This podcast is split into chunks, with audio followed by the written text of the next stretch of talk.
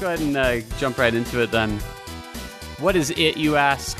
Why, it's the Enemy Slime Podcast, episode number 198. I am your usual host, Jared. I am joined today by Mr. Michael Mahoney.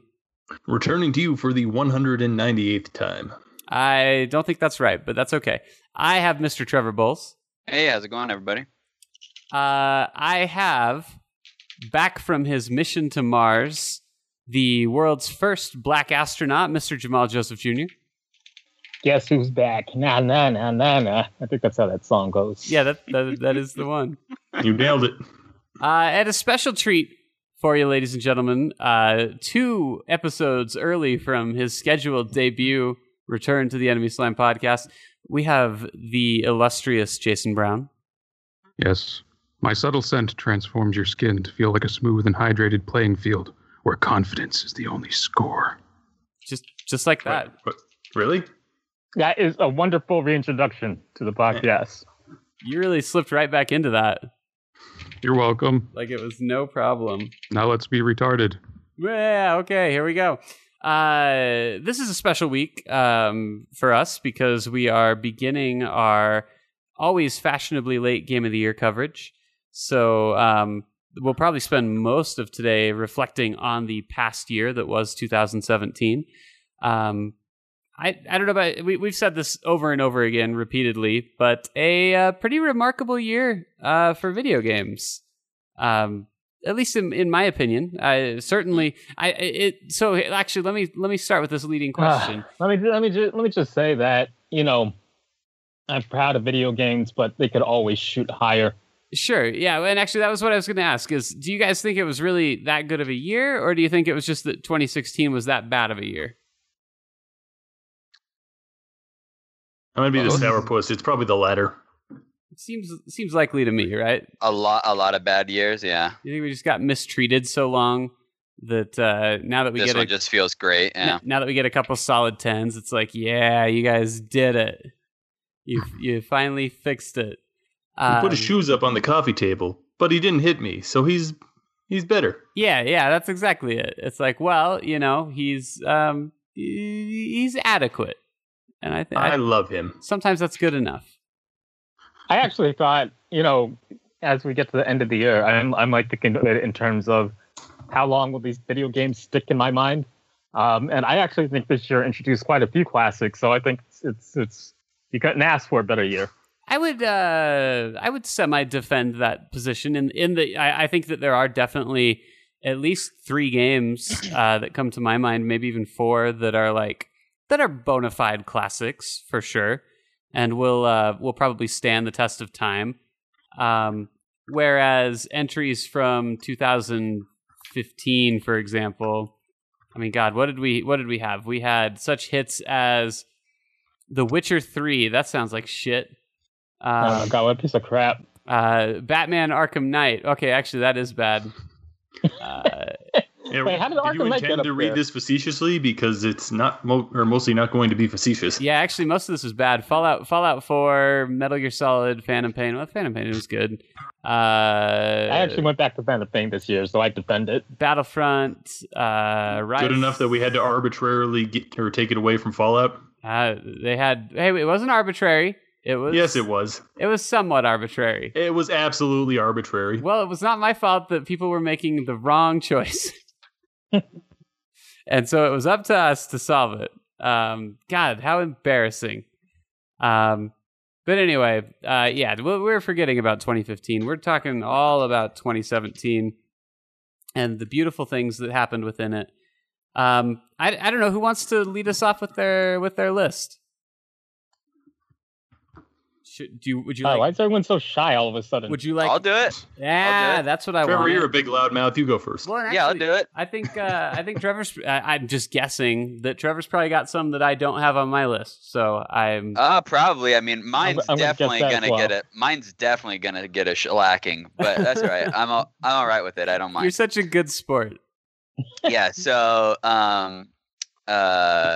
Now, before you go, let me ask, are these in any order, or is it just an unordered list for you? Do you want me to do an order? They don't have to be. I'm just wondering if you've thought of them in that way. I presented them in that way of the best to the worst of my recommendations. Yeah. All right. Do you want me to go in that order? Best to worst? Yeah. Yeah, get it out of the way right off the bat. Best to worst of the best games of 2017.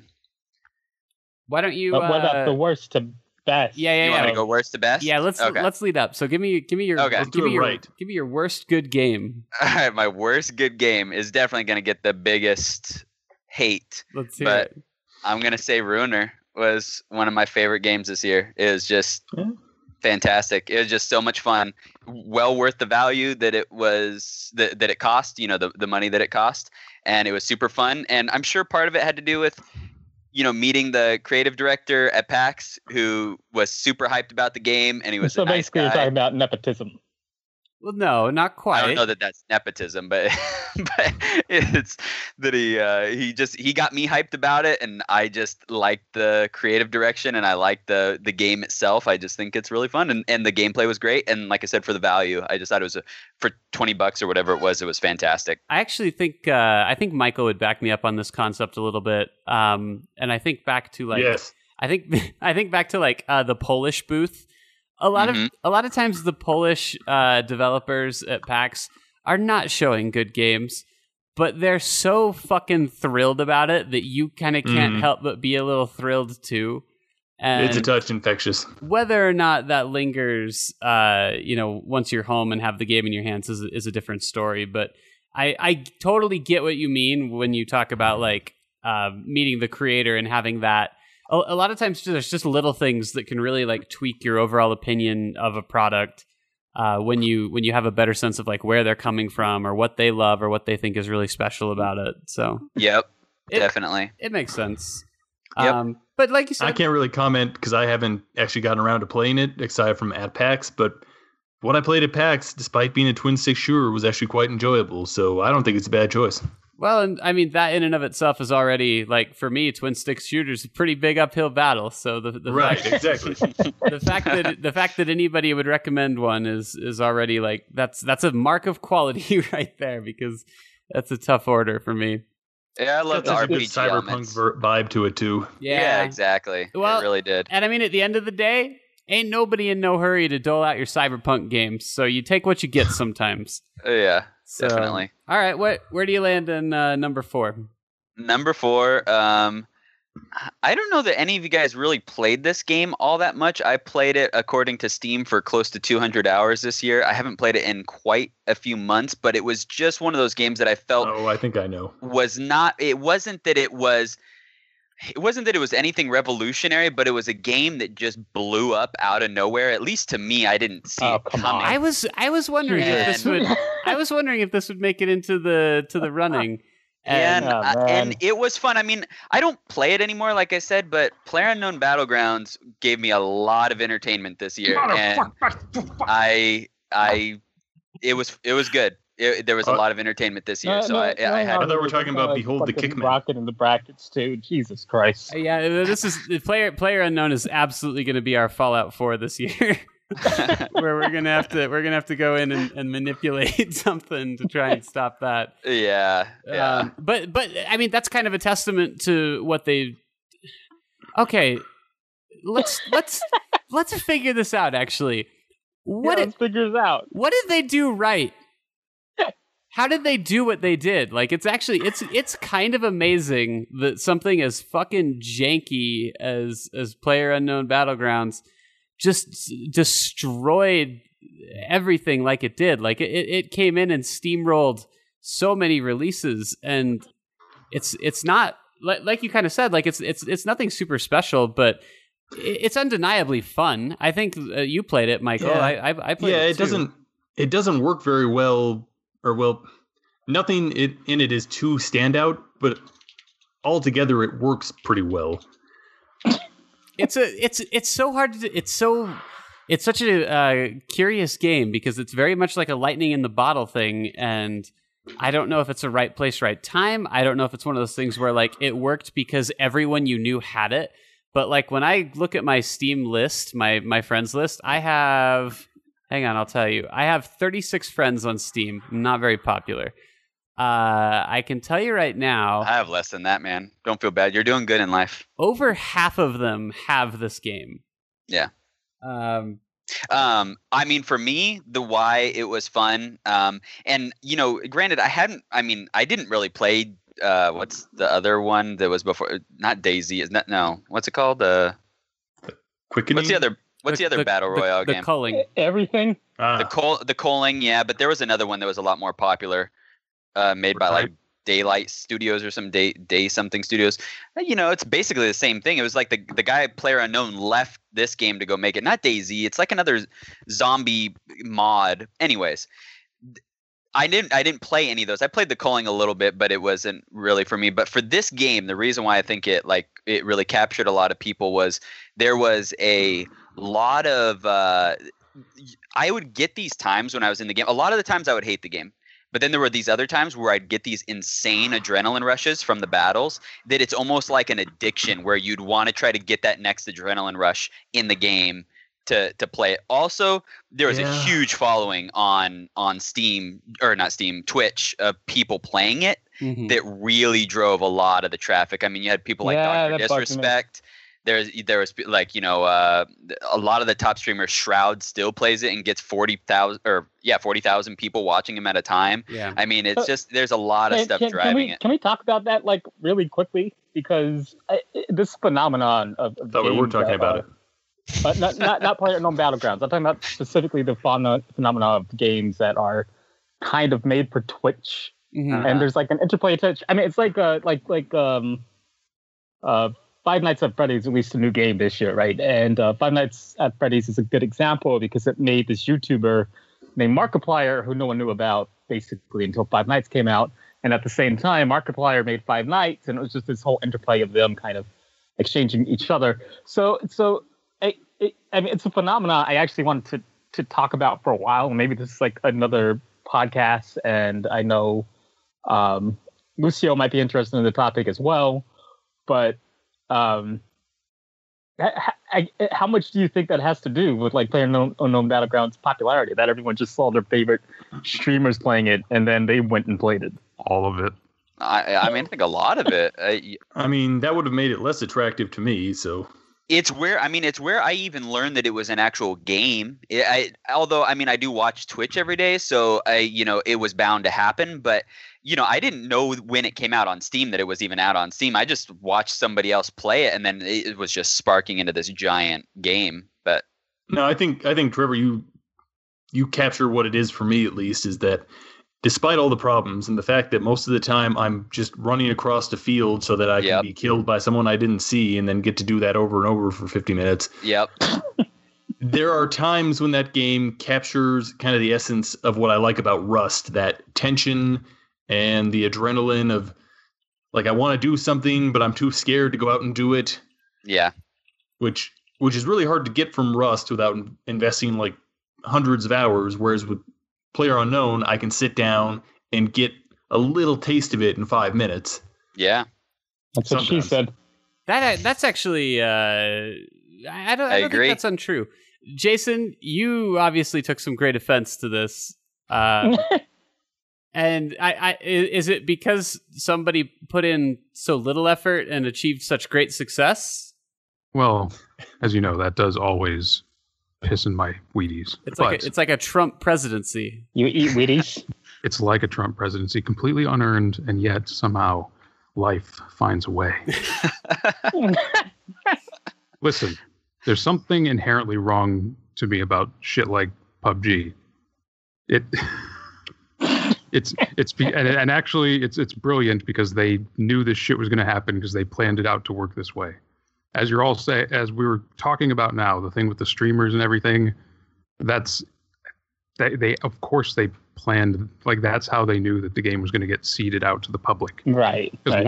I have a Discord group. I think Jason is actually, he's going to articulate a little more what I was talking about and what my actual kind of complaint is in this area. So here's the thing.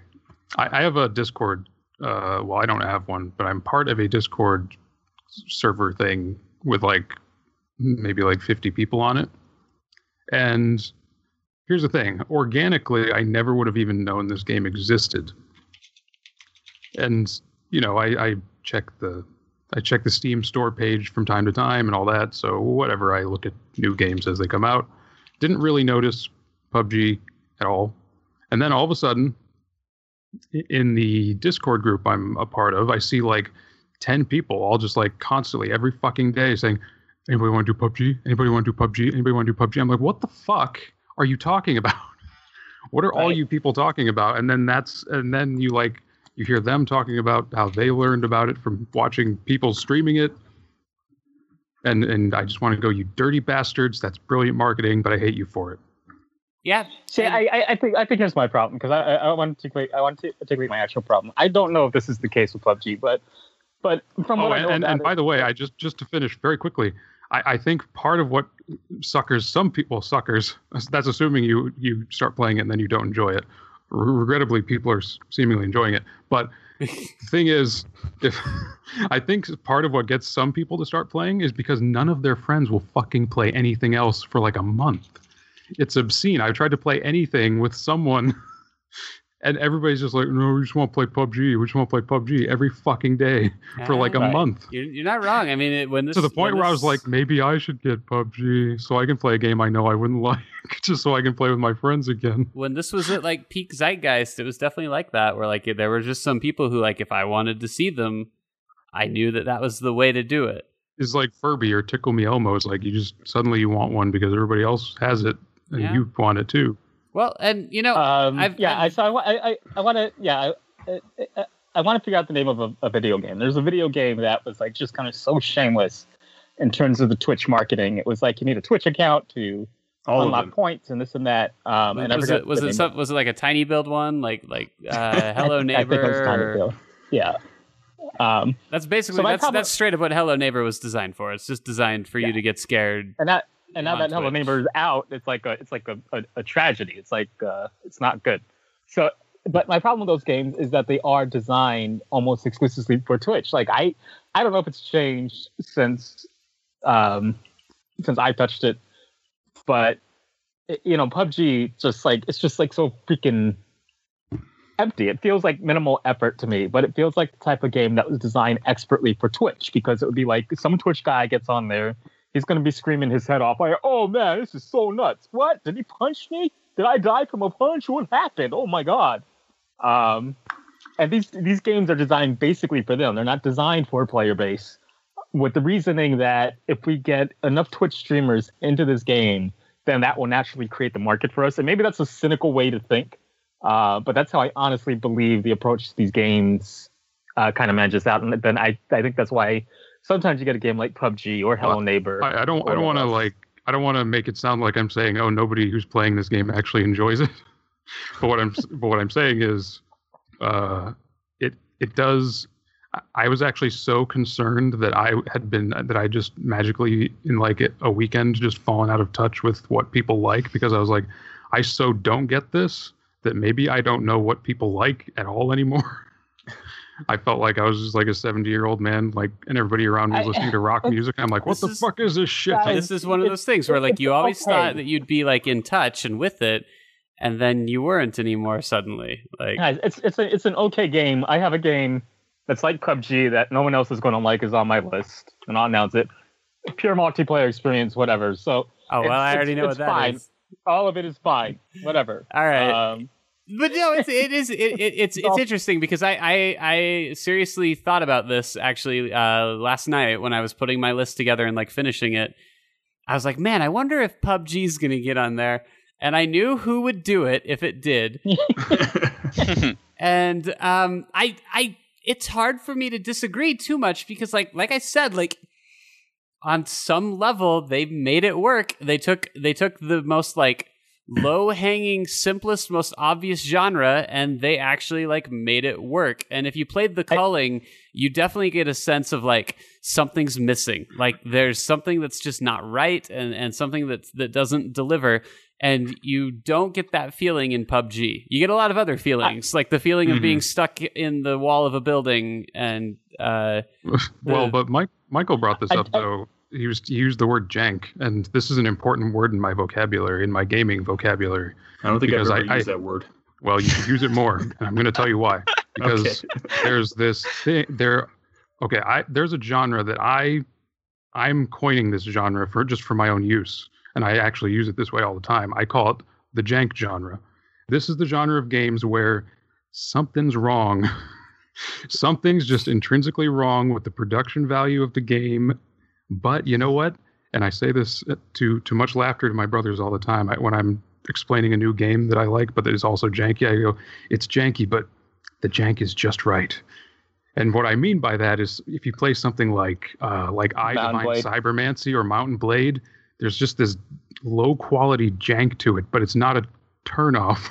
Yeah, it is a turnoff. It took me a lot to get around Mountain Blade, and you helped. Well, I mean, funny enough, like I would cite Rust as easily being one of those games, and has a lot of the same problems that PUBG has, and I would still easily say it's the most fun I've ever had in a video game. And I've got almost 500 hours logged on it on Steam. And I know that if I launched it and got at least one more person in there with me, I could easily add another 200 hours to that.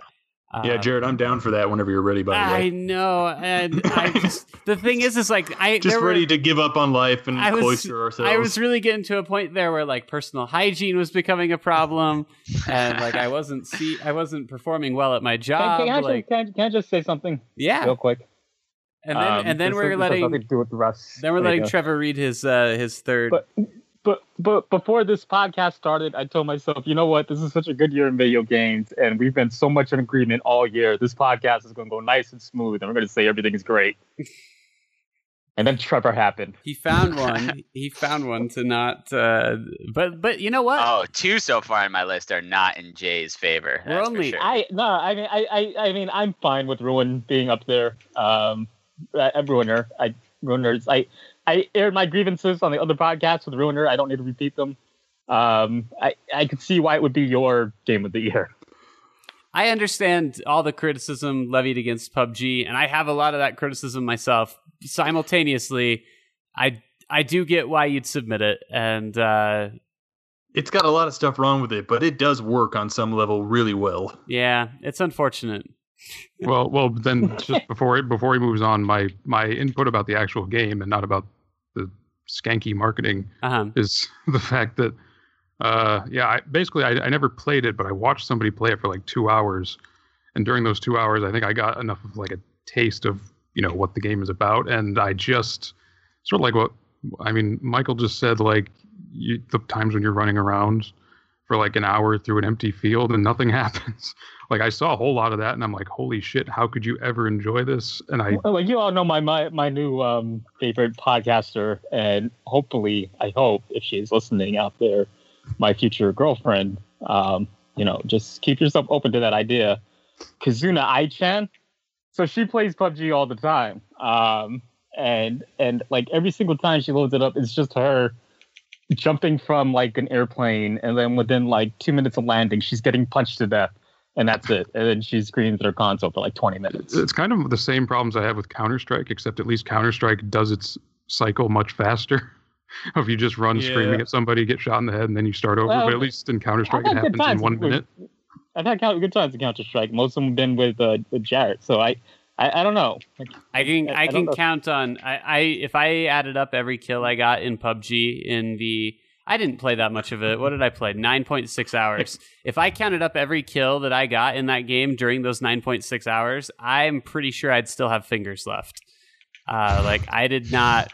It's probably like a kill an hour record. Like I was basically like, for all intents and purposes, a loot delivery system. I picked up all the loot and I carried it to my eventual murderers. And sounds like you were starving because you ate no chicken dinners. It's just, yeah, that's... I think we won once, but I definitely did not contribute very much. I shouldn't even know what a fucking chicken dinner is. Yeah, this is ridiculous. All right, Trevor, give me numbers. Real quick, one more thing.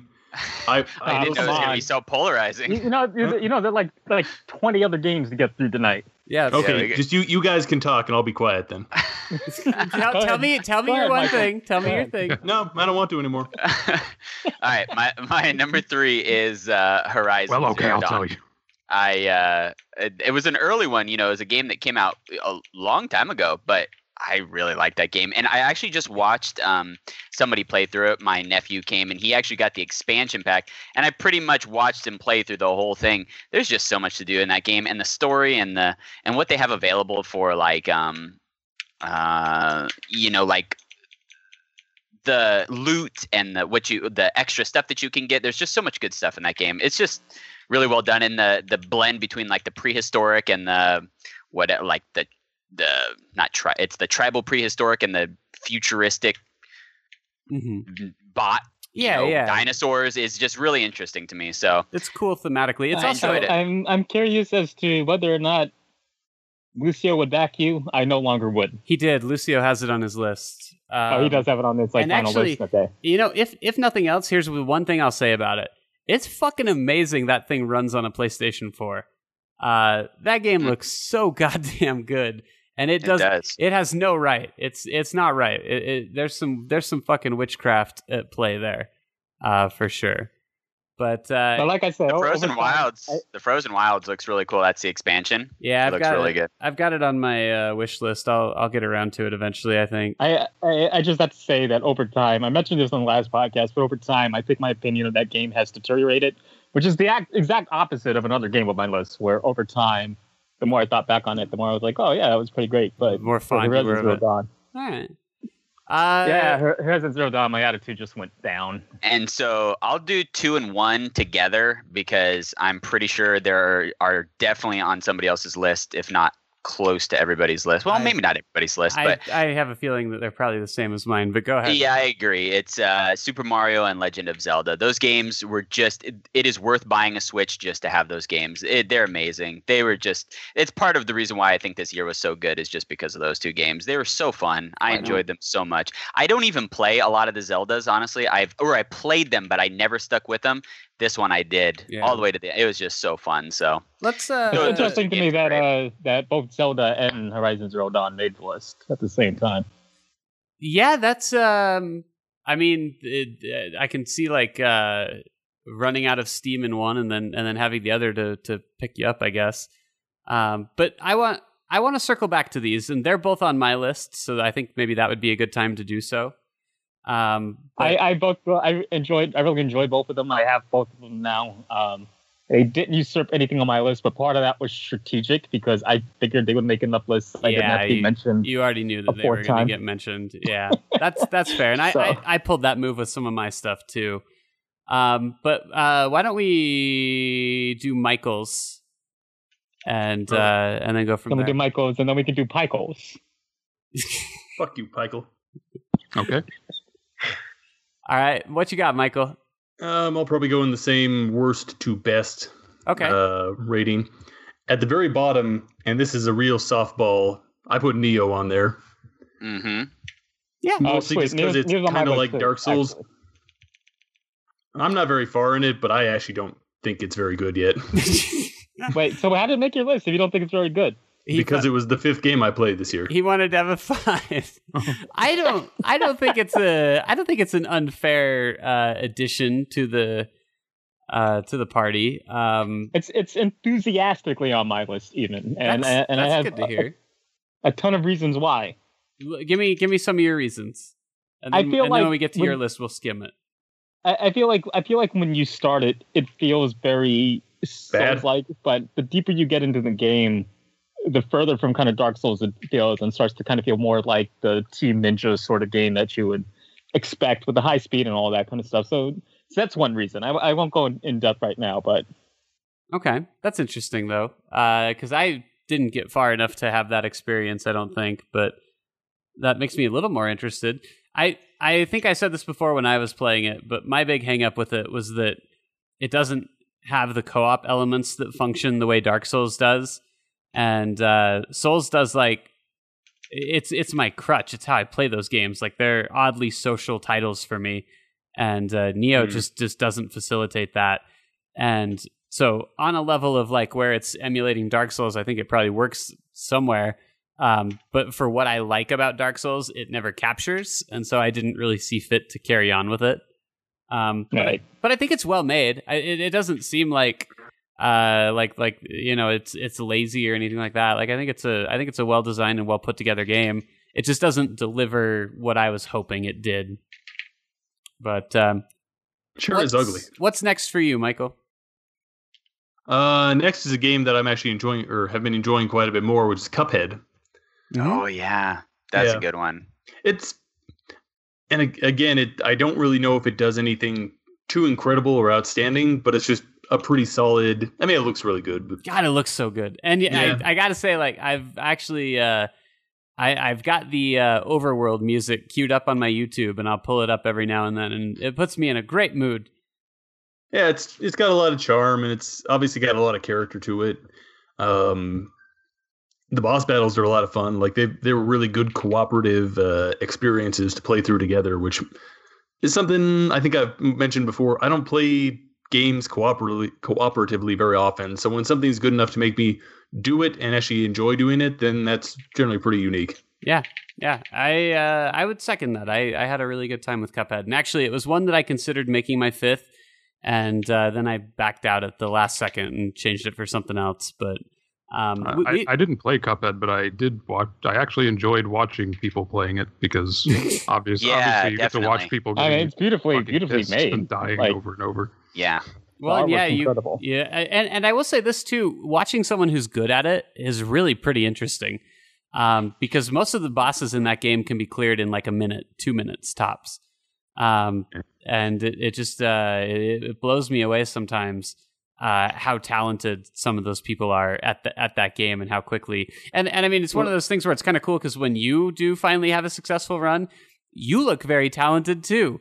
I was going to say, if you record us, I'm sure most of our runs take 90 seconds, but it's just the hundreds of tries prior to that makes you feel like a piece of shit. If you get a little compilation going, though, of all the times you kill the boss, you probably look like a real fucking pro, even though 5 seconds earlier you were dying to, like, before they'd even changed past their first form in a lot of cases. That's part of what makes the game pretty good, or it's just that it forces you to become a pro, but only in small bites. So you have to become a pro at doing one very particular thing. So it's not like you're just looking like a pro. You did become a pro at that level, at that little 1 minute boss fight.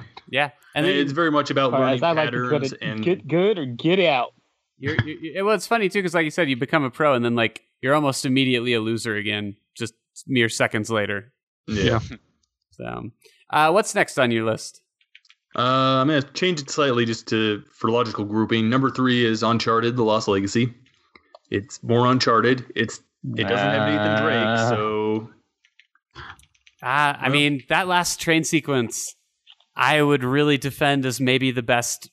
Like, it's a culmination of everything Naughty Dog learned making Uncharted all those years. And, like, it's as good as I think they're capable of doing.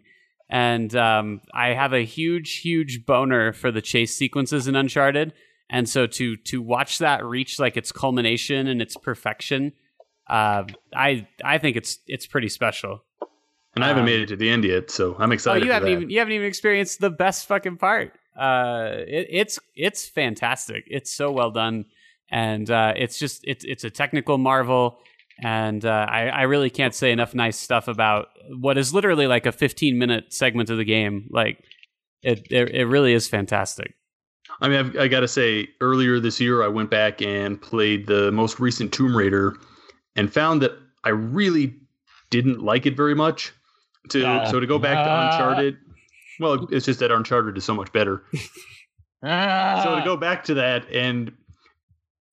Granted, it definitely loses something in the character. I don't really enjoy Nadine and Chloe as much as Nathan Drake. Sure. But it was very relaxing to just start climbing up a wall and jumping across a chasm. And there's something very cathartic about that part of the game. I played Baba Yaga this year, which is the Tomb Raider DLC. And I kind of had a similar epiphany where I feel like Uncharted's just a little smoother. I don't feel like Baba Yaga is a fair comparison because Baba Yaga was had a great story. Baba Yaga, like, the gameplay was kind of thin. Well, and I'm talking more from just like an engine perspective. Right. I feel like I prefer the smoothness that you kind of get with Uncharted, even though you're sacrificing other things like Tomb Raider. Definitely, Uncharted is one of those things where like there's one way to climb up this, and like have fun doing that one way. You feel a lot more free in Tomb Raider, but the sacrifice then is that it doesn't feel quite as smooth or quite as cinematic. And so I think this goes back to the jank thing that that Jason had mentioned, because while I would definitely agree that like Tomb Raider has a little bit of a looser feel than Uncharted, I much prefer having the freedom that Tomb Raider allows me than kind of Uncharted. And yeah, I get that. One moment I'll tell you like that just really bugged the shit out of me in Uncharted that just, and I still remember today, is I remember I was climbing down a mountainside in Scotland, and I had let go. I had jumped down and I had gotten like the game over screen, and then when it reloaded, I made the same exact jump, but the only difference is this time I had waited for my partner to finish talking and for bad guys to show up and all that kind of stuff. So it's very, very, very restrictive and guided for my taste. Yeah. And yeah, I totally see that.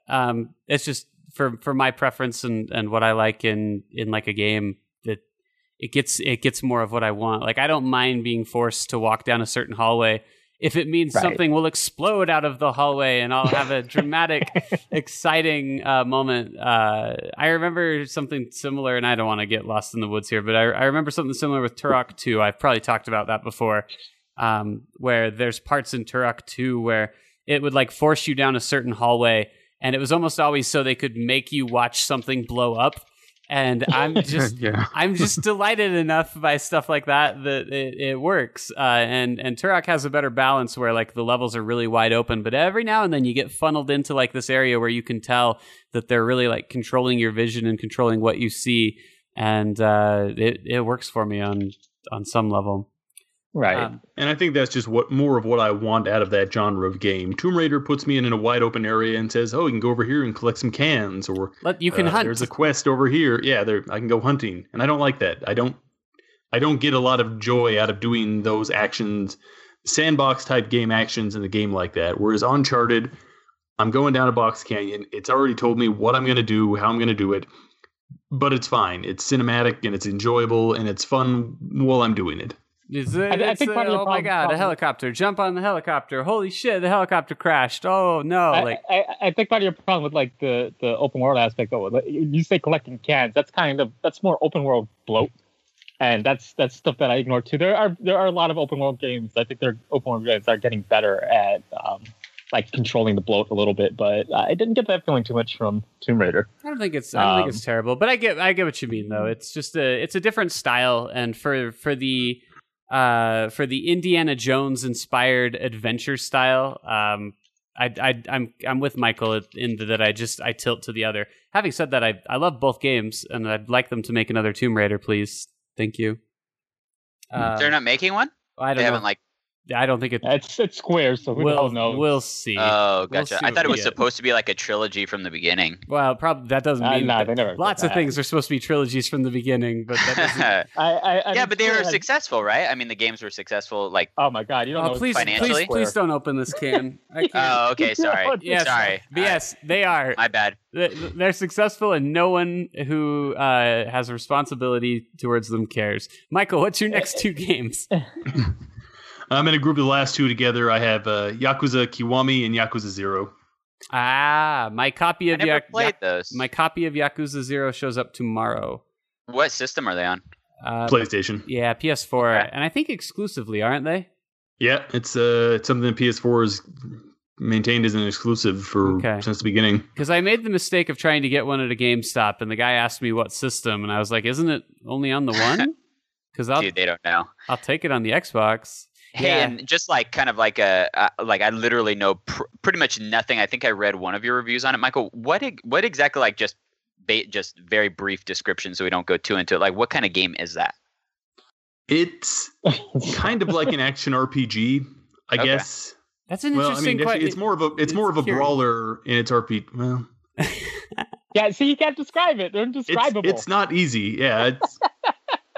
Because you're running around doing RPG-like tasks for a lot of it, but then you get into a fight, and it's more of a just straight-on brawler.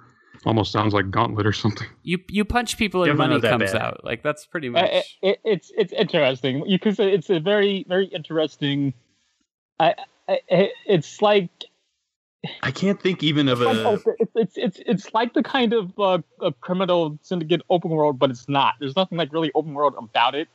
But a lot of like crazy stuff happens in the game, and I would agree that it's more brawler than anything else.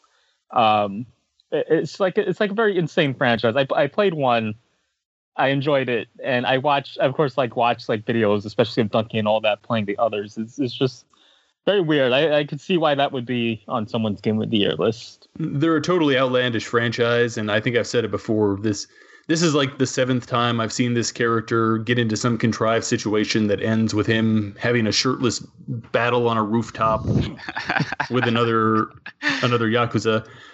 But they're really good with the genre. And sounds cool. I'll have to try them out. They're a lot of fun. I would say I'm going to be totally. It's totally a bias for me. I love them, but I don't know if other people would enjoy them that much. But especially, like, Kiwami is a remake of the original, and it's good. But Yakuza 0 really is like a fine distillation of everything that's good about those games. And it's got some of the best action. And it has every game has villains, but this one has some of the best villains. And they also got some A-list Japanese celebrities to play them, which definitely helps. But it's just really cool. I assume when I play this, I should do it subtitled. Mm-hmm. Yeah. Yeah. There's no English dub. So it won't matter anyway. Right. Oh, okay. That works. I'm not a surprising pick. What a kind year to you to get two Yakuza games. That's true. And the last one, or Yakuza 4, was not good. So yeah. So to get two good ones is that's quite a blessing. It's a pleasant surprise. All right, good to hear. Well, I'll weigh in later with my thoughts on it because I've never played one before. Zero. Yeah, I want to talk to you about what you think because I. Well, I love how both you and Jay were pretty much at a loss for words to describe it. I can't even think of another game that plays like it. Cool. Nothing that plays like it. I think the other franchise that most reminds me of Yakuza is Saints Row. That's kind of the closest I can get. And later games, the later very over the top games, not the earlier kind of whatever the fuck they were trying to do games. Right. But gameplay wise, like Saints Row was more like a GTA type thing, right? Yeah. So I'm not saying gameplay wise. I'm saying that's kind of like how the general tone. But yeah, I think brawler is correct. I think beat 'em up in general would correct. It looks wacky as hell. It is very wacky. It gets pretty wacky, and that's part of the fun. But it also gets pretty serious, and like they nail that drama pretty good. I'm definitely interested in this one, and I think I'll actually spend some decent time on it. I'm in a mood this week, so we'll see how that goes. Mood. Yeah, I'm in a mood. I'm having my period. I thought like a different mood. I was going to play some jazz music. Oh no, no! I need the soundtrack to How to Lose a Guy in 10 Days, and some tissues to sop up my tears. Jay, do you want to go through your list first or mine? You're the grand leader. You're the I am the grand wizard. You're the grand marshal. So I'll go first. Don't let me forget. I actually do have some 2017 stuff I can talk about. Do you? Oh, yeah. All right. Well, let's run through Jason then. Let's run through Jason and then Jay and then Jared, and that's alphabetical. Ish. Yep. Almost. Well, I don't have like Game of the Year picks because fuck it, I didn't really play enough games. Sure, but you played games. But I was looking through my Steam list and I thought about some stuff I played this year. So just stuff that I enjoyed that I guess I could bring up. Warframe, which came out obviously a long time ago, but they had an expansion pack called Plains of the Eidolon, and that was pretty awesome because it added an open world aspect to Warframe, which that's interesting. A lot of people were saying that expansion alone sort of killed Destiny 2. I was going to say my understanding is that it's basically it's like playing Destiny 2 except but it's better. Good. Yeah. Yeah. Yeah. It's a lot of fun. And I feel like killing Destiny 2 isn't hard. That's Bungie pretty much did it themselves, but it's more the fact that Warframe did it with a simple expansion than anything. But yeah, so I mean, I've been enjoying Warframe for quite some time, maybe like a year or two now. Yeah, holy shit, you have 733 hours worth. Holy shit. Yes. So there's that. Let's see, what else? Also, technically, I guess Ark released in 2017. It came out of early access. Mm-hmm. I guess it's just worth mentioning that Ark is like a really fun game if you can either set up a server or get the people together to sort of have a fun little society. You can run it. Yeah, and if you can, you definitely need some people for that one, huh? Like you can't solo that game. You can solo it. You could solo to a point. It. You're gonna have to make a friend at some point.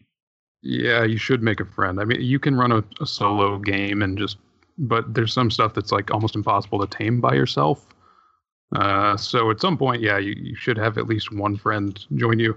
But it's a pretty awesome game, even though it's been through some shit during its development. Yeah. Namely, like, just as someone just said, the Steam forums for it are always fucking flooded with, I can't run this, help me. I mean, like someone just said, you don't remember your old friend's name? Every time Ark comes up on this podcast, I complain about how difficult it is to run. It's a hefty ass game for sure, and even when you get it running, it doesn't run well. Mm-hmm. It's the PUBG of survival games. Well, I mean, it has like gameplay built into it. Someone made it. That's true. Someone made it. Can't say that about everything. Not released in 2017. So this shouldn't even count. But fuck it, I'm gonna do whatever I want. I'm gonna say that for no particular reason, GTA 5 made a huge comeback in my clocked in hours this last year. That's actually really interesting because it actually did the same thing for me this year. I for some random reason I just threw it back in and just started playing the shit out of it, both the online mode and the offline mode, like the main campaign again. I've just been straight balls to the wall online mode, and I've even just been playing it solo, like not even really with people, and I've still been enjoying it. I wish I had. So actually, you know what? I think it's your fault because I was hesitant about reinstalling it, and I was like, man, that Bikers update looks really good, and all my friends were like, dude, no, don't touch it. You're gonna regret it. I have a fucking biker club, and it's just me. Well, it's sad. Yeah, I did too. My biker club's just me, but I will say that you were correct. The biker missions were a lot of fun. The only problem with the biker missions is that there's like all the 5 of them, and then you cycle them, and at one point you're like, oh, it's going to keep going, and then you get sad. Yeah, that actually is a good point too. Is that it is sort of appropriate to talk about in 2017 because they do keep coming out with these like free expansions to the online. So there's new stuff coming out all the time. But and then the other stuff, which I guess were. Oh yeah, that's true. And then the other 2 games, or maybe 3, that we're probably gonna end up talking about anyways, is I did play through and beat Zelda. Mm-hmm. I think I played it for about 100 and something hours. I played a little bit of Mario Odyssey, so we're gonna talk about those 2, I'm sure. Yeah. My name is Princess Zelda. I'm Game of the Year. That's how she talks. That's right, with her asshole. Well, and she would have been if PUBG hadn't shown up. That's true, actually. Oh my god, you just put like a horrible thought in my head. I'm gonna be so stressed for the next 2 weeks. There's gonna be a Zelda steamroll for sure, but then this happened. Yet another Switch game, but it's like an old new Switch game, which is Mario Kart 8, but it's just so fucking beautiful on the Switch. Boy, isn't it? And it's so fun and so nice and smooth, and I love it. So that's worth mentioning. I can understand why it wouldn't be on someone's Game of the Year or whatever, but it's such a fucking solid Mario Kart game. It's perfect. It's the perfect Mario Kart. I really believe that. I don't think there's been a better Mario Kart. Fight me. Yeah. Yeah, fight me. Fight me too. It is just that good. Like, and it took them 2 tries because Mario Kart 8 on the Wii U is not perfect. Yeah. But I think Deluxe, they've basically fixed like the only thing that was really busted with 8. And that's, you can't ask for more than that. Nope. Hooray. All right. Good list. I like most of your picks. Jay, what do you got for us? All right. So my turn to go. So I'm not sure that I'm going to do like worst to best like everyone else because that's fine. It's like apples to oranges on my list. Mine aren't in much of an order either. So that's all right. But I guess I'll start with the because we mentioned it already. I guess I'll start with Nioh. Mm-hmm. And I really enjoyed Nioh. And Nioh had, like, I played it back in February, so Nioh had, like, a full year to be knocked out off my list. And I just don't see, it just wasn't a game that could do it. Like there were a lot of games that kind of pushed it down a little on my list, but there's nothing that just, like, said it shouldn't be on there. And it's what I hinted at earlier. I feel like it starts very much as a Souls-like, where, you know, you're going to be dealing with this, like, slow little character with these jank controls, all this kind of stuff. But as you pick up more skills, and especially as you pick up more, like, Guardian Spirits, it really changes the dynamics of gameplay. And, you know, you can do things like there's incentive to repeat older levels and go back and find gear and do special objectives and all that kind of stuff. And it really starts to play a lot more like kind of a Team Ninja game than... It's still got, like, that Souls element never goes away because that's kind of like how it's built, and the UI looks very Dark Souls, so that's never quite gone. Enemies are always going to be a little on the rougher end, but I really feel like that they took a genre where everyone's trying to, like, throw in their hat and try to, like, copy up from style, and just did something completely different with it, and I really appreciated that. I think back when we first talked about the game, I also mentioned how I feel like exchanges in that game in terms of combat, it feels like a real samurai movie. You watch a samurai movie, two guys meet in the field, you know, they fight, and then the fight's over in like 5 seconds. And that's every battle in Nioh. And I really appreciate, except for, like, of course, the boss fights. And I really appreciate that. There's some stuff like towards the end of the game, if you're trying to do everything, then it can get overwhelming, but, at some point, if you're like a completionist, is going to drive you nuts. But I liked it. The story was nonsense. The story was like absolute nonsense. The characters were like randomly in and out of the story. There were some fun characters, but it didn't matter because no one stuck around. But overall, I think they made a pretty solid game, and I would really like to see them do a second one. I think you might get your wish on that one. Hooray. Here's to hoping. I know it did so well that, like, they were like, you know, we love the fans so much that they released a ton of special, like, armors and all that, and I got a couple of them, so that was nice. Yeah, I think it's there's a complete edition on Steam now, so, like, they've released a ton of stuff for it. Nice. So yeah, I don't have anything to complain about. I found a little exploit which I don't think happens in From games every day. It happens in From games occasionally, but I found a great little exploit where on one of the final maps, you can take your guy, you can take William, and equip him with a certain armor and equip him with a certain summon. And then once you summon that guy, he's there, like, forever for the entire level. So you can go through the entire level, killing everything as fast as you can. And just, like, you get a ridiculous amount of souls or whatever they called it. And that's kind of I have to admit, I used that exploit just a teensy bit so I could do some of the harder optional levels. But that's all. What's next? All right, should I move on? Yeah. Next is Resident Evil 7. Okay. Oh, I heard that was really good. I really want to play that one. Do you need VR? You do not. Although it's interesting, and I don't know if Jay would agree with this, but I have Resident Evil 7 on my list too. And in my opinion, it is a game that we had...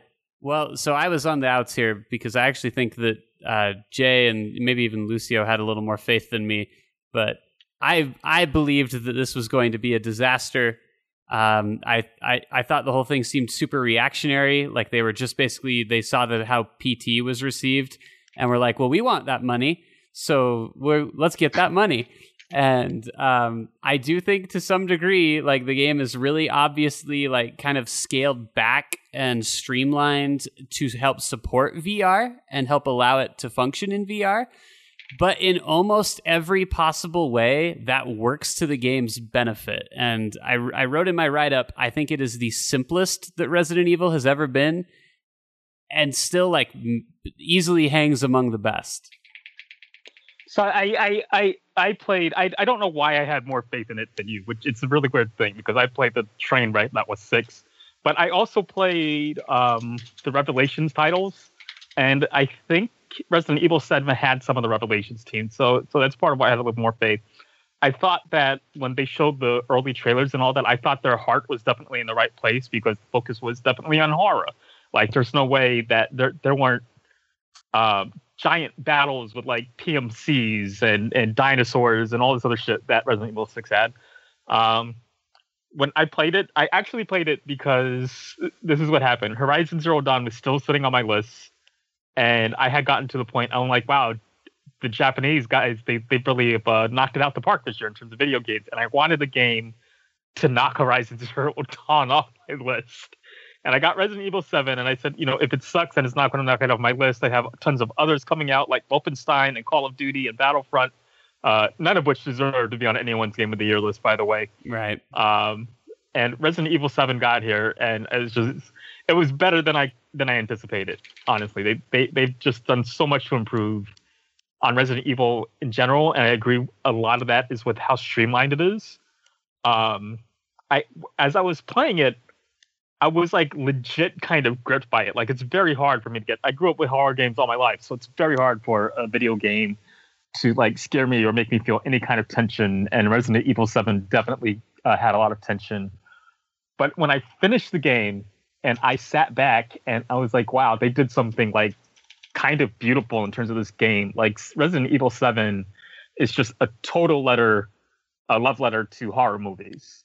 Like every different, a stalker that you kind of meet through the house, each of them is like a testament to a different horror movie. So like the younger brother, I forget what his name is right now, he's in the DLC as well, but he's basically Jigsaw. He's like the Saw games. He's like the thriller that you have to play or else someone's going to lose their head to a giant death trap.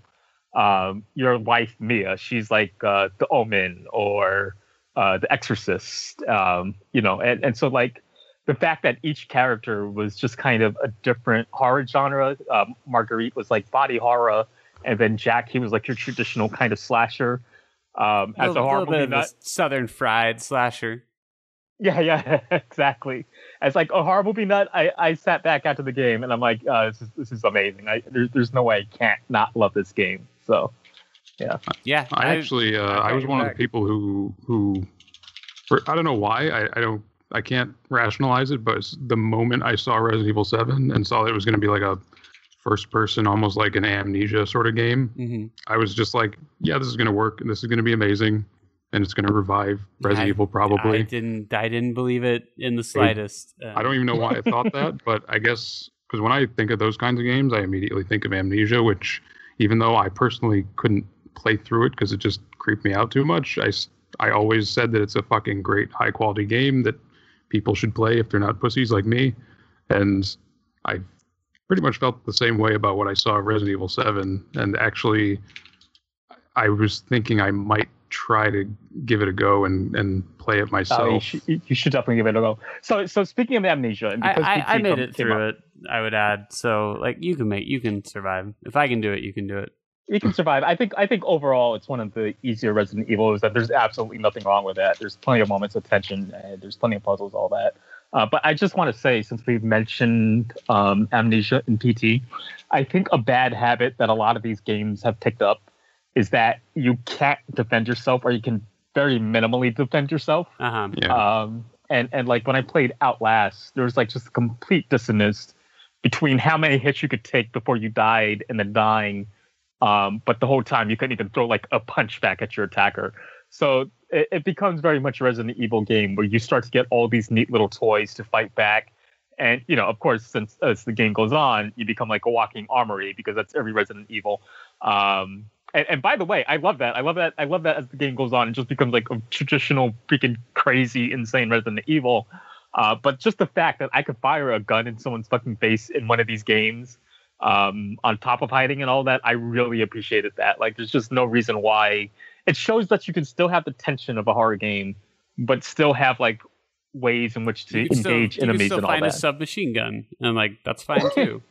That actually, even that sounds like a bit of a love letter to other movies because that's kind of like the Evil Dead thing, where especially like if you look at the remake and how in the remake it like all ramps up to like at the very end the chick's got the fucking chainsaw and it's raining blood and it's like, oh shit. I mean, by the way, since you mentioned chainsaws, I don't want to ruin it for you, but there's a maze of battle where you fight a guy who has like chainsaw shears and you had to fight him with your own chainsaw. Yeah, you have a chainsaw sword duel, and it's a chainsaw sword duel. It is. I guess they had to go somewhere from Dr. Salvador from Resident Evil 4. It really works. It really works though. Like, it's the goofiest fucking shit. And I remember as I finished it, I was like, "That was so awesome." It was so awesome. Like it was pretty good. All right, what's next? Okay, so next up on my list, let's just get the one no one is going to agree with out the way. Splatoon 2. Okay. Ooh. That was easy enough. What's next on your list? I don't get to see anything about Splatoon 2? No, what do you want to say? It's got... Oh, you don't get to talk about Super Mario Sunshine versus mode. Get out of here. I'll move on. The next one on my list is Nier. Oh, so Nier made your list too, huh? Nier made my list. I know it's definitely on Lucio's list. There's no way it isn't. It's on mine too. So. Oh, wow. Okay, so they got a triple election. So I could have picked Mario or Zelda or something. So wait. You have one more though, right? I have one more, and it better be what I think it is, or I'm changing my fifth. So. Well, it's what do you think it is? It's Persona 5. That's definitely Persona 5. Okay, all right. I was gonna say I'll change mine to Persona 5 if you're not gonna do it. It is without doubt Persona 5. Persona 5. I definitely had. You guys know I had my issues while playing it, so that's the game I said. Like, as I got more distance from it, the more I loved it, and I think Persona 5 stands up as one of my greatest Japanese RPGs of all time. It just has everything that I think made Japanese RPGs so great to me when I was a kid, in terms of having challenging dungeons and a ton of puzzles.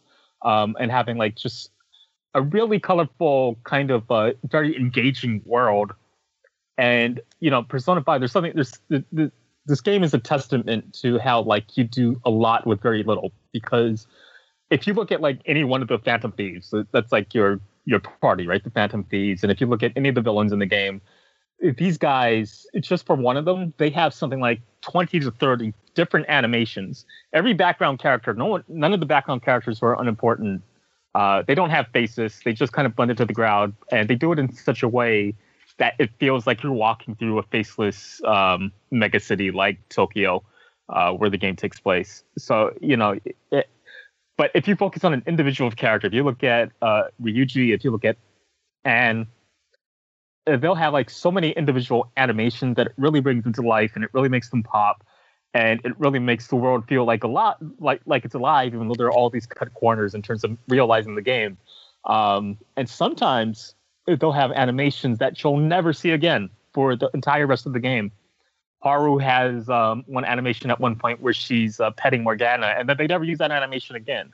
But those little details kind of really bring it to life, and it's just like amazing. And that kind of aesthetic, that paying attention to aesthetic, is just in every little corner of the game. So when you open up your menus, for example, and you scroll through your different menu options, that game's UI is crazy. It's crazy. And the main thief Joker, he'll move like you're watching a comic book in motion as you go through the menus. Like, they do the same thing where the combat is very stylish, but it's basically, they probably just basically slipped in some JPEGs into the battle. But it does a lot. It does a lot to really impress you, even though this game was designed for PlayStation 3. Even though it's just like a really, really great looking game. But that's not what makes it the best RPG that I've played in a long time. Not by a long shot. I think like the characters just like stand out as one of the best RPG parties that I've ever seen. Once you get through the game, like, you feel like you're like, man, I wish I was a fucking Phantom Thief too. I wish I was running around and stealing people's hearts and all this stuff. They stand up really next to the kind of characters that you saw in the early Mass Effect games. They stand up next to the characters that you saw in Chrono Trigger and like Final Fantasy 6 and 7 and 8. To me, the Phantom Thieves and the characters in Persona 5 are just going to go down in history as one of the greatest RPG parties ever. And I think that's a really important thing when you have an RPG, because you're not creating your own story. You're looking at the story of other characters. You're experiencing their lives, and you're seeing it from their perspective. Like with the Western RPG, you're crafting your own tale, but for JRPG, it's really important to have this character focus. And just compared to something like Tales of Berseria, where they decided they didn't need any character development and then just stuffed it all into a bunch of side quests at the end of the game. That really made me think the era of the JRPG was over. You get to Persona 5, and just everyone is touching, everyone is realistically crafted, everyone is fun. You know, in combat, they're extremely useful. Everyone has incredibly useful skills, and they're like arguments online as to what the best party makeup is. But the truth is, you can really use any of them and have it be a super effective party makeup, which just shows how good a job they did with the game. That no one feels similar. Everyone's useful. So I just like, yeah, I got away from that game for a little while. Like, that was actually one of the best narratives I've ever experienced in video games. I'll back you up there for the most part. I mean, I'm not nearly as far, and I really want to revisit it. It's so long, and that's so it's so incompatible with me nowadays. So I'm hesitant to say that I'll ever finish it. But having played 4, and 4 Golden too. So like having played the best iteration of 4, I can really safely say that Persona 5 is better than it in pretty much every possible way. I completely agree. I think the story's more interesting. I think the characters are better. The dungeons aren't fucking random, which does a lot for me. I gotta say, though, I really don't like the subway. I don't like going... Mementos? Yeah, I don't like going down there. I didn't mind it. I didn't mind it, especially because it runs shorter than the other random dungeons did in the other games. That's true. That's true. So credit where credit's due. And maybe I'll mess around with it, but after that got introduced, that is kind of where I started to spin my wheels a little bit and slow down. Right. So I think I'm on the second person whose heart you steal, the art dealer or whatever. Okay, yeah. And I haven't actually opened his dungeon yet, but when I get back on. Yeah, but it's like you said, it's a long game. So my industry complaint was like the length. So that's why it took some time. And then I had to speed through it because I was reviewing it, and you know, we got the key and everything. Yeah.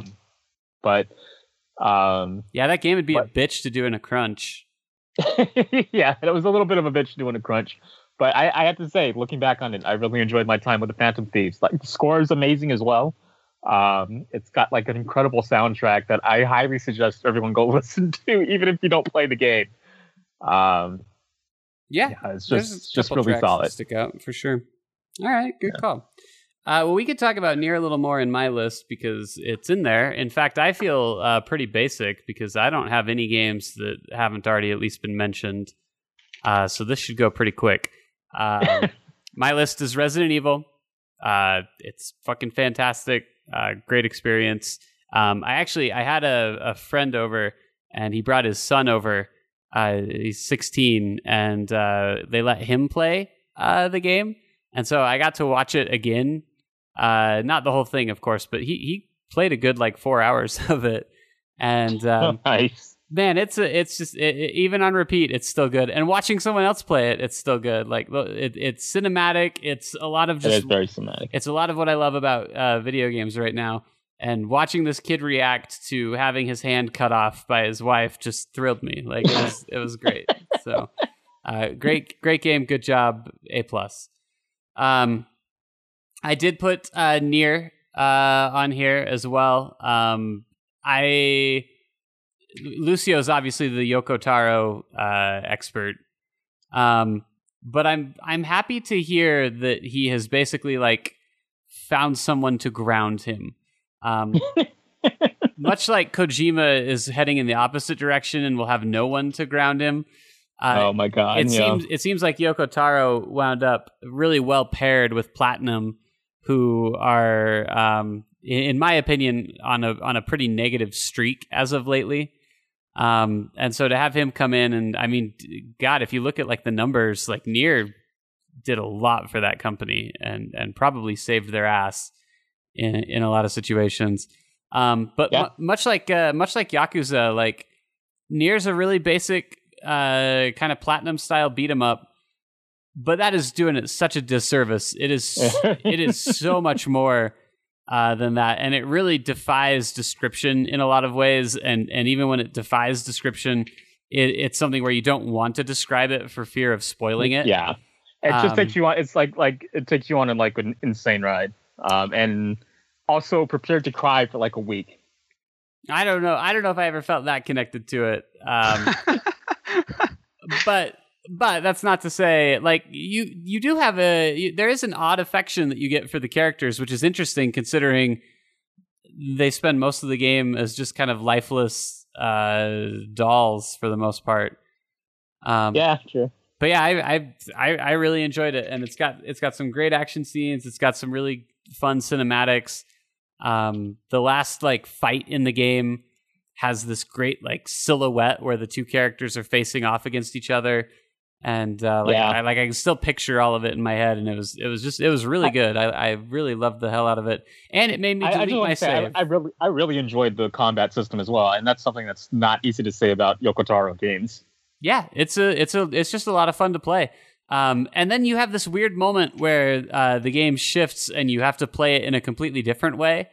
And then you wind up going back to like the beat 'em up style, and it feels strange. And I don't know. It really keeps you on your toes. The whole thing is just really bizarre. And like I said, just a ton of fun. So I also love that you can all of your like HUD and shit like that is attached to your upgrade chip. So that was awesome. If you want to like get more upgrades on your character, but you don't have room, you can just turn off the HUD and shit. Yeah. You can even pull out the chip that keeps you alive, and you'll just die. The chip system is like incredibly meta. It's a neat idea, and it works because you know they're all the characters are robots, so of course they would have a HUD. But yeah, if you feel like you don't need a map, but you really want to, you know, hit harder with your sword, you can make that trade. That's fine. You're allowed to do that 100%. But yeah, I really, really liked it. I highly recommend it. I did put Uncharted. Also, I just have to share a couple of fun facts about. Sure, tell me a fun fact about your 2B and about Yoko Taro, but. Basically, I don't know how much attention you pay to this, Jared. It's going to make me sound like a huge pervert, but it's actually true. If you look at 2B's like ass over the game, you'll realize that she has like more pixels in her ass than the entirety of the environment. Like there's just more working there in order to render that. And Yoko Taro says that was like a very intentional decision. He made sure that ass was perfect. And he didn't care about anything else when developing the game. He just wanted her to have like an amazing ass. He pulled that off, and then he told like his Twitter followers or something that he really wants 2B porn, but he doesn't want to go through the trouble of like clicking through it all and collecting it himself. So his fans just sent him something like 3 gigs of 2B porn. That's love right there. Makes the world go round. That's a complete aside, but this game's great if you're a pervert. So just as an FYI, like they really did a great job with that ass. They did as great a job on 2B's ass as Persona 5 did on the character animation. Yeah, there was you can tell there was a lot of love there that they crafted that. So like I said, I did put Uncharted on my list, but we beat that to death, so we won't worry about that. I was more than willing to sub that out for Persona if for some reason you didn't have it. Show up. And then my last two are the same as Trevor's. They're such obvious fucking choices, and we're running long. So you say the same as Trevor's, but I think it's the same as everyone except for Michael. I mean, goddamn, and his brother Michael. Like I don't think I realized. This is we can all agree this is fucking Nintendo's year, right? Like this is I don't think it's debatable. Couldn't tell you. I think that, you know, as much as I love the other, like I loved everything that's on my list. I have to ask for a second, Michael. Do you still have a sealed Switch in your apartment? Yes. Motherfucker. Do you want to borrow like Zelda or something? Would you like a reason to? Do you not have games, or you just don't want to play? I don't have anything for it, but yeah. Oh, okay. I haven't set it up yet either, so... Well, you're going to love it when you get around to it. We'll see. I'm going to get that Bantam Zelda and Mario Karts and stuff. I just want to say, I really believe in every game on my list, and there's even a couple of games that didn't make my list that I believe in, but I don't think anything is tighter than Mario or Zelda.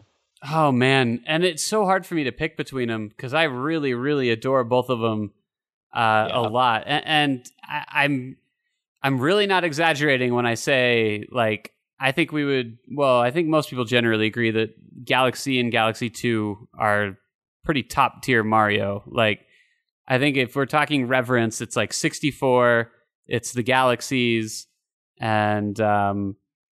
I don't know what else hangs up in that. Personally, I mean, even after Odyssey, I've still put Galaxy 2 as the best. So I really? Enjoy Odyssey a lot, but it's nowhere near Galaxy 2 in my mind. Well, so I was about to commit some sacrilege because I think Odyssey might be my favorite Mario game. I agree. Odyssey. Do we say Odyssey or Galaxy? Jason says Galaxy 2, which I won't dispute. It's an amazing game. And actually, I'm kind of on the outs here because even between Galaxy and Galaxy 2, I have a softer spot for the original. But I mean, they're all just such an epic tier. Like it's hard to make a big argument. But I'm just Galaxy. I can't make a fair comparison because Galaxy actually gave me motion sickness. It was one of the few games in my life to do that, so I didn't get to play it. But of any Mario game I've ever played, I've never been more addicted than I am to Mario Odyssey. Oh, man. Like, the purple coins, like, all this shit just works for me. And there's no reason why I need to have a sticker on my spaceship.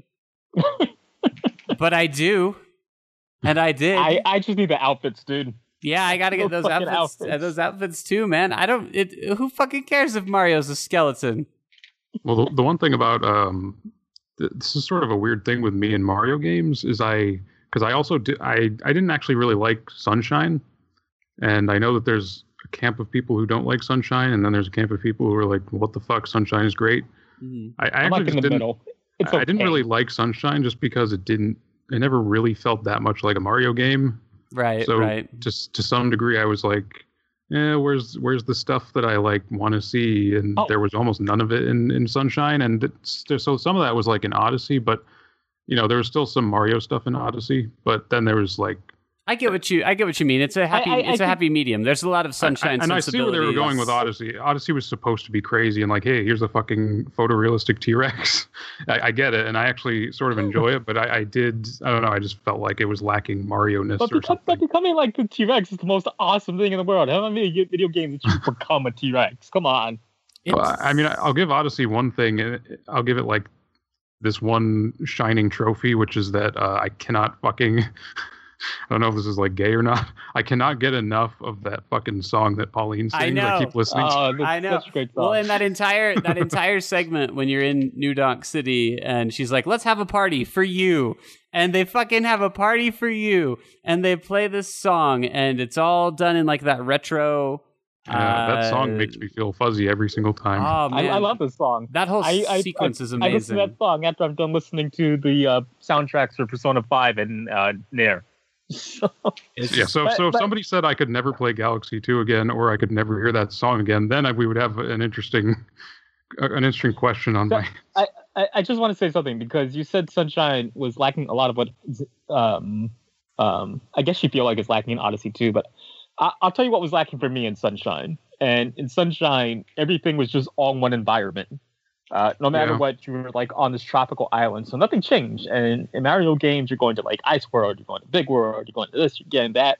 Odyssey had that, and like Odyssey has like all these, and then they have like stuff like New Donk City, which are levels that haven't been in prior Mario games that are also awesome. So I would make one appeal to Jason, which is if you haven't, which it sounds like you didn't have as much time as you might have wanted with the game. After you finish Odyssey, you can go back to all the previous worlds you visited, and you will find that new areas are unlocked that you couldn't access previously. And those areas contain like some pretty tricky and difficult and challenging platforming that I think might be closer to what you're maybe looking for in a Mario game. And maybe, so, but. You know what actually it is? Is it just that you could throw the hat? More, you just don't like throwing the hat, do you? It's not actually about necessarily the act of throwing a hat and all that. If there's a pattern though, the pattern with me, and I didn't even really think about it. It might just be I don't like companion characters following Mario, so I don't really care that much about Cappy, and I didn't like Flood at all in Mario Sunshine. That's fair. I like when Mario's sort of doing his own thing, and like, you know, his thing is supposed to be like, you know, he's the most amazing jumper in you know, the Mario universe, and so like in Mario Sunshine, I was like, well, fuck this. He doesn't need Flood. He's Mario. He should be able to jump wherever the fuck he wants. Are you the type that like catches a Yoshi and then jumps over a pit and lets Yoshi go? No, actually, I try to keep Yoshi till the end of the level. Yoshi's different, and I don't know why. He's the one exception because because Mario is very clearly Yoshi's master, whereas the hat's telling you what to do. He's like, go here, go there, do this, do that, rescue my girlfriend too. Yoshi's not in it for that. Yoshi's a subservient creature that you ride. Listen, Yoshi just wants to hang out with me because he likes me. Yeah, all the other things, they tell me what to do, and I don't like that. That's true. The hat just wants something from you. But each time you guys mention something that about this game, it just reminds me of something else that I just really enjoyed even more. Like, Jared, you were mentioning how there are kind of challenge levels you can do after the game. Mm-hmm. There's a ton of them. You just reminded me of like all the crazy stuff you can do like during the game, even. Like I totally didn't expect from anything that I watched that I would have to do these sections where I'm suddenly platforming as the old school 2D Mario. Mm-hmm. And so stuff like that I was super into. Stuff like being able to like looking at a puzzle and saying, I wonder if I can solve this in this particular way, and just doing it in a completely unorthodox way and having my way with the game and being able to do it just made a lot of fun. Like I remember in the desert, I think there were like some purple coins I wasn't meant to get to until I had solved the crisis in the desert. And I took over Bullet Bill and I just used him to kind of fly out to those coins. And I jumped over the crazy death pit that was there and I got my fucking coins. And I'm like, you know, it's the kind of open world thing that I'm saying where I like to be able to solve challenges in my own way. And Mario Odyssey allows for a lot of that. It's kind of like... I guess for me, that's what Nintendo games needed. They needed something more open worldy. Yeah, I'm on the edge. Of them this year. I'm on the edge of Mario Odyssey. I think. I think there's still room. If I keep playing it, there's potential. I don't know if it'll sway me, but I think I have enough unfinished because I haven't really gotten like even halfway through the game. But there's potential there that it could dethrone Mario Galaxy 2, I suppose. But I'd have to see a little bit more stuff that I'm sort of into. That's fair. I know that there are some new things in Mario Odyssey that are just like clearly not Mario things, but they're new. But I still like them. Like in that desert world, they have those little midgety sugar skull guys, and I actually really like those. Mm-hmm. I love them so much. Yeah, they those are new things where it's just like they instantly fit in, and I wouldn't mind seeing them again for some reason. I took like 20 screenshots of those little guys. Yeah, they're colorful, they're fun, it's all good. I like sugar skulls. There's a lot of like goofy shit like that I think works really well. And so yeah, I mean it's unabashedly wacky, and at the same time, like it's a great nostalgia trip. When you beat the game, you get to go to the Mushroom Kingdom.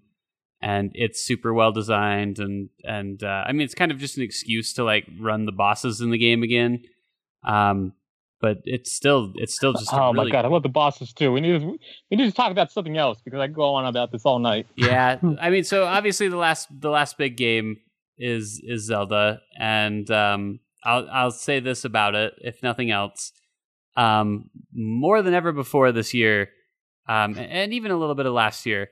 I just find myself not having a lot of patience for games. I get 10 hours into them and I get bored, and I'm ready for whatever's next. I'm like, okay, let's see what the next person has for me. And it takes so much more now than it ever has to make me really like hang with something. And I cannot think of a single time that I picked up Breath of the Wild and put it back and checked the clock, and it was the time I thought it would be. It never, ever fucking happened. Every time I played that game, I ran longer than I expected. And it was like interfering with bedtime. I was becoming late to work because and because it's portable, I'd fucking play it in bed. I'd take it up to my room at night and I'd just lay in bed and play it. And again, like I'd think I'd be like, well, it can't have been longer than a half hour. And I roll over to put the console away and look at my phone and it's like been 2 hours. I only have 60 hours logged in this game. That's it. I have 64 hours logged, and it was enough to finish the 4 dungeons and finish the game and get a decent amount of the shrines. I have friends who play this game who very easily have exceeded 200 hours and are still like telling me about shit they're doing and are like, yeah, I'm going to go do this tonight. And I'm like, really? Like, there is so much to do. There's so much to see. And you can get as much or as little out of it as you want.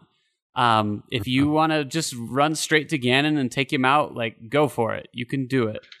So basically, this is my experience. I might have told this on the podcast before, but this is my experience. I own the game now, and it's great. But when I first played it, I was at my homeboy's house out in Scotland, and he really wanted me to play the game. And he was like, "You really got to play this," and I did it. I think I did no, I didn't even do like a dungeon or shrine. What happened is, he's like, you can basically do anything you want. And I'm like, well, can I go to Death Mountain? And he's like, yeah, if you want to, but I recommend you do this. And I saw Death Mountain, and I started walking in that direction. I found a wild horse that tamed my ass, a wild horse. I just kept running for Death Mountain. If a shrine came up on my way, then I would stop and do it. And then I would stop and do little shit. Like I would see some guy, the vendor, and I would ask my buddy, hey, it's a broomstick better than a sword. And he's like, no, don't buy that. And I would buy the broomstick anyway and fight with that for a while. I would get back on my horse and keep running for fucking Death Mountain. And my buddy was getting like so frustrated. He was like, you really got to do this shit. I'm like, my mission is to get to Death Mountain. And I got to Death Mountain. I climbed the huge tower that's just in front of it. I got my hang glider and I glided over to Death Mountain and I burned to death. And I fell into the lava. I'm sorry, my glider burned, which I wasn't expecting. Your thing catches on fire. And I fell into Death Mountain, and I died, and it was the greatest thing ever. And my friend was like, how do you know if you want this game or not if you didn't do anything? I'm like, what are you talking about? I started the game, and I said I wanted to go to Death Mountain, and that's what I fucking did. There's nothing better than that. Oh, man, the physics always have these little surprises for you, too. Like the glider catching on fire. There's so many little moments like that I could think of where I was like, oh shit, look at that. Like, couldn't believe. And there's a lot of like puzzles that I solved that I did like accidentally or did not in the way the game intended me to, but it was able to work anyway just because the physics engine allowed it. And there's a bunch of that. You can go on YouTube and look up. There's entire subsets of people who literally just come up with like creative ways to finish shrines and bypass as much shit as they can. There's actually one shrine where I realized I was fucking up, and of course, because my friend being who he is, he had to tell me I was fucking up, and I found a completely unorthodox way to finish it, and it was like, yep, that works too. Yeah, I've done shit like that. I've like wedged doors open and all kinds of stuff, you know? Like, you get a door open for like a split amount of time, and you like grab a piece of the environment and shove it under the door so it can't close. And, I mean, there's a bunch of stuff like that. But I really can't express how long it's been since I don't know if it was the portable aspect that helped it so much or what, but it's been a long time since I had a game that I just got this engrossed in where it's like time travel. Like I forget, I don't even know how long I've been playing or what's going on anymore. And that's a trip, man. Like it's been a long, long time since I've had that experience, and it was good. I liked it.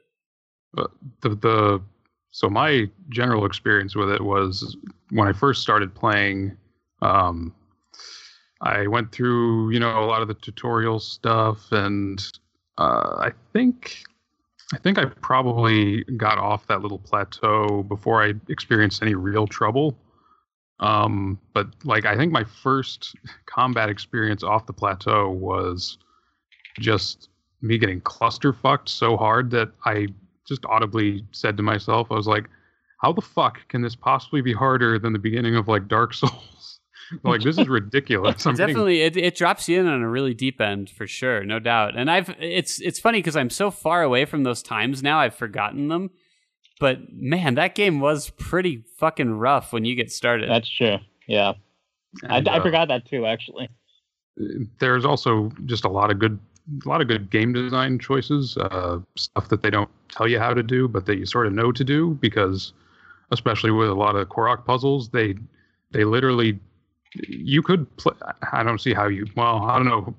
It's conceivable that you could play through the game and not ever complete a Korok puzzle and find a Korok. Mm-hmm. It's unlikely, but I suppose you could. But I like that they never really tell you that there are Korok puzzles, really. All that they do is they play on your OCD, and they're like, oh, there's one rock out of place, and then you just want to put that rock where it belongs. Like, oh, there we go, now it's a circle, and oh, what the fuck? The first time I dropped an apple in the shrine where it's missing one apple, yeah. Oh, I thought I was the smartest man alive. That's what I like. That's what I like so much, is that it does like these little things where you wish that. I think actually the shrine and the apple was also my first Korok, and I put an apple there just thinking like, oh, there we go. I wish this would give me something, but I know it's not going to. Yeah, you're like something happens. I feel less OCD than before. You're like, last order is restored, and then it just so happened that they knew you'd do that. It acknowledged that I had to scratch that itch. There's a lot of those same moments in Odyssey where you can get to places by kind of abusing the mechanics, and you're like, well, they never expected me to get up here. And then when you get up there, there's a giant ass pile of coins because they they knew exactly what you were doing. Yeah, I like it when games think like that, when they think in terms of what the player might do, and just like play on that, and I think that's just what made it so strong. But both of them so strong.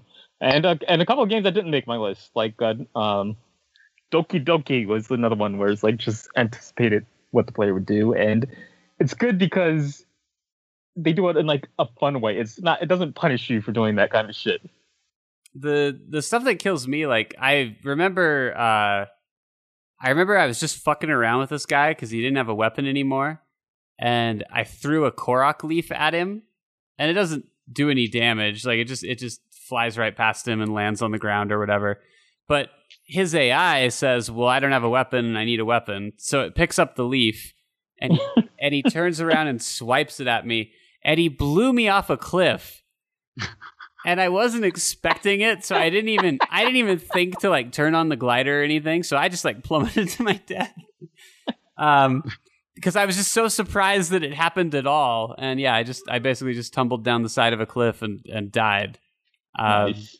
And it's moments like that you don't get a lot in games anymore, and it's a satisfying game to just dick around in. It's a satisfying game to play just like normal, and it's so crazy to me that like all of us did a lot of the same things, but still could tell of a wildly different experience and almost certainly a different order. I'll bet none of us did everything in the same order. Oh, yeah. With all the different shrines and stuff. Well, yeah, like even like the divine beasts. Like, I bet we tackled those in different orders. And I mean, shit, it sounded like Jay was in Death Mountain long before I even considered it. Death Mountain was ominous and looming over me forever. I think I did the Rito Village first, so I made my way up to that corner. Yeah, see, that's weird. And then, when I got the game, I started working my way back to Death Mountain, but this time taking care of more shit along the way, making sure I get more stuff done and going on detours and all that. But yeah, I really felt like I was being funneled, and I felt like I was being funneled to do certain dungeons first or certain divine beasts first. Like, yeah. So I felt like I was being funneled to do, because here's what I did first. The first one I did was the Zora one. Really? I could have swore I was just being funneled that way, but I guess it was really just my curiosity leading me there for reasons. Yeah, well, and so there's an interesting thing that happens in this game, and this is the last big thing that I'll say about it. And I've actually mentioned this before, but I used to get really frustrated when you're in the rain and the cliffs get too slick to climb. But what I found actually over time is that would almost always lead to me walking around something rather than taking the direct path to whatever goal I set. And what I find almost every time is that wound up leading me to a distraction. And that's Breath of the Wild in a nutshell to me. It's setting a goal halfway across the map And then on your way there, you're like, oh shit, there's a tower. I better climb that. And then you're like, oh shit, look, it's a shrine. I better do that. And then before you know it, you don't even remember why you were going to the place you were going to. And you just, you get so lost in the woods, and the game's designed in such a way where that's so appealing. And I think that's why time slips away from me so much when I'm playing it, is because that's almost why I had a completely different experience, Jason, where you so you feel like you're being funneled. And I get that feeling from a lot of quote unquote open world games where they definitely want me to do things in order. Mm-hmm. But I didn't get that like at all from Breath of the Wild. It's not like that. You felt like it made sense. It made sense why you were doing what you were doing. Yeah, it felt like I was following just the path that most people were going to follow. Right, that makes sense. But then I came to realize, like, oh, like nobody else is doing it in the same order. I guess this is just a random direction I sort of started adventuring in. You lied to yourself. Yeah, and I get what you mean, though, and especially for the Zora quest, because it's kind of guided, because you run into people and then they lead you to the Zora. But I mean, actually, they all kind of have that. Yeah. So I don't know. It's just I don't know how I wound up with the bird people, but I did. The only one I could say was sort of way out of the way that maybe most people might have done last is the one in the desert, just because the desert's it's like kind of annoying to get to, and it's. Yeah, and actually, that was my last one. True. The desert was my last one. That's true. I haven't even bothered with the desert yet. So. But I did it I looked up what all the powers were that you get, and then I did it based on which one was strongest. Yeah. Did you do the bird one first? Mm-hmm. Okay, because I was gonna say I felt like after I did that I made a really clear right choice, because that jump is so helpful. Yeah. Oh yeah. Really? Now you have to do it. Yeah, I would actually. I'd do that before you do anything else. It's super useful. I've got the DLC for it installed, the new story one, and I haven't touched it yet because I know it's just going to be a huge time sink. So. Oh yeah, my damn amiibos are finally useful for something. Yeah, yeah, that's true too. You can try your damnedest to get some decent classic Zelda armor and never actually get it. Yeah. They're stingy as hell. Instead, you get a bag of meat. They're stingy as hell. I've been trying to get the stupid Wind Waker outfit forever, and all I can get's a barrel of fish. I do like that. Again, with them, they sort of know what the player's going to do. I appreciate that it rains, because it feels like a stupid. I'd say your first probably 10 hours into the game, you just feel like rain is nothing but a stupid punishment, and you're like, fuck this, why is rain in this stupid fucking game? It just ruins the game. But it's just that they know that once you realize that you can climb so well, that you're going to climb almost in a straight path towards your goal. Yeah. So it almost has to rain just so that they can be like, okay, but you need to stop just climbing in a straight line everywhere. Yeah, I kind of realized that. Because you're missing stuff. Like, as I was playing, I realized, like, man, this is annoying, but it's making me, like, have a better time. I'm winding up running into shit on accident and things I didn't expect, and I don't know. And it does set up its own little interesting things. Like, if you can find a part of the mountain that sort of juts overwards over where you're standing, and it's blocking the rain, you can put a campfire there and wait for the next day. Mm-hmm. So yeah, it does. I don't know. It does give you something to do, and you're not necessarily trapped in the rain. There are ways to get out of it or skip time. The only big problem with that game, and I think it's the same problem everybody had with it, is that the copy paste dungeons were a huge letdown in terms of like, oh, here's the same boss you fought last time with a different element. The divine beasts. They're definitely they're too short, and they look samey. And yeah, they're very similar. I didn't find it dissatisfying ever, but I definitely was a little bummed out because I could have stood for something a little deeper there. I have a feeling this will be a model they perfect. I think the next Zelda will probably build on this one and nail maybe. Well, I hope nail some of the more detailed kind of puzzle elements that I normally expect from Zelda dungeons. Having said that, the very first time I realized I could rotate a divine beast, I was pretty blown away. I was like, "Oh shit, that changes everything." And they turned out to not be very complex, but man, the first time I ran into it, I was like, oh no. I thought I was in for something way worse than what I got. Anyway, what do you say, Jay? And then we're probably getting pretty close to time here.